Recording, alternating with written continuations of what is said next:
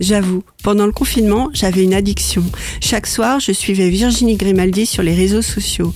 Elle racontait avec beaucoup d'autodérision sa journée de confinée avec Marie, deux enfants et un chien. Émotion et ou rire étaient toujours au rendez-vous. Dans ce roman, elle invente la vie compliquée d'Anna, divorcée avec ses deux filles, qui part en camping-car jusqu'en Scandinavie, faisant fi de sa situation financière catastrophique. Difficile de dérider les filles, mais au fil des kilomètres et des rencontres, mère et fille s'apprivoisent et s'ouvrent aux autres. On découvre par bribes leur vie près de Toulouse et surtout leur vie d'avant, dans un foyer plein de violence. Pas facile d'être mère célibataire avec un boulot mal payé qu'on perd du jour au lendemain. Facile de n'avoir aucune aide de son ancien mari, plutôt du genre à lui savonner la planche à la moindre occasion. Tout n'est pas sombre, loin de là.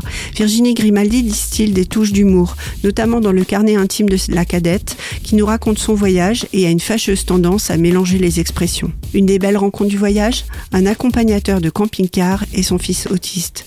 Les filles sont-elles prêtes pour ce bouleversement dans leur vie? Il est grand temps de rallumer les étoiles de Virginie Grimaldi est un roman délicat à découvrir dans votre bibliothèque ou en poche chez votre libraire préféré.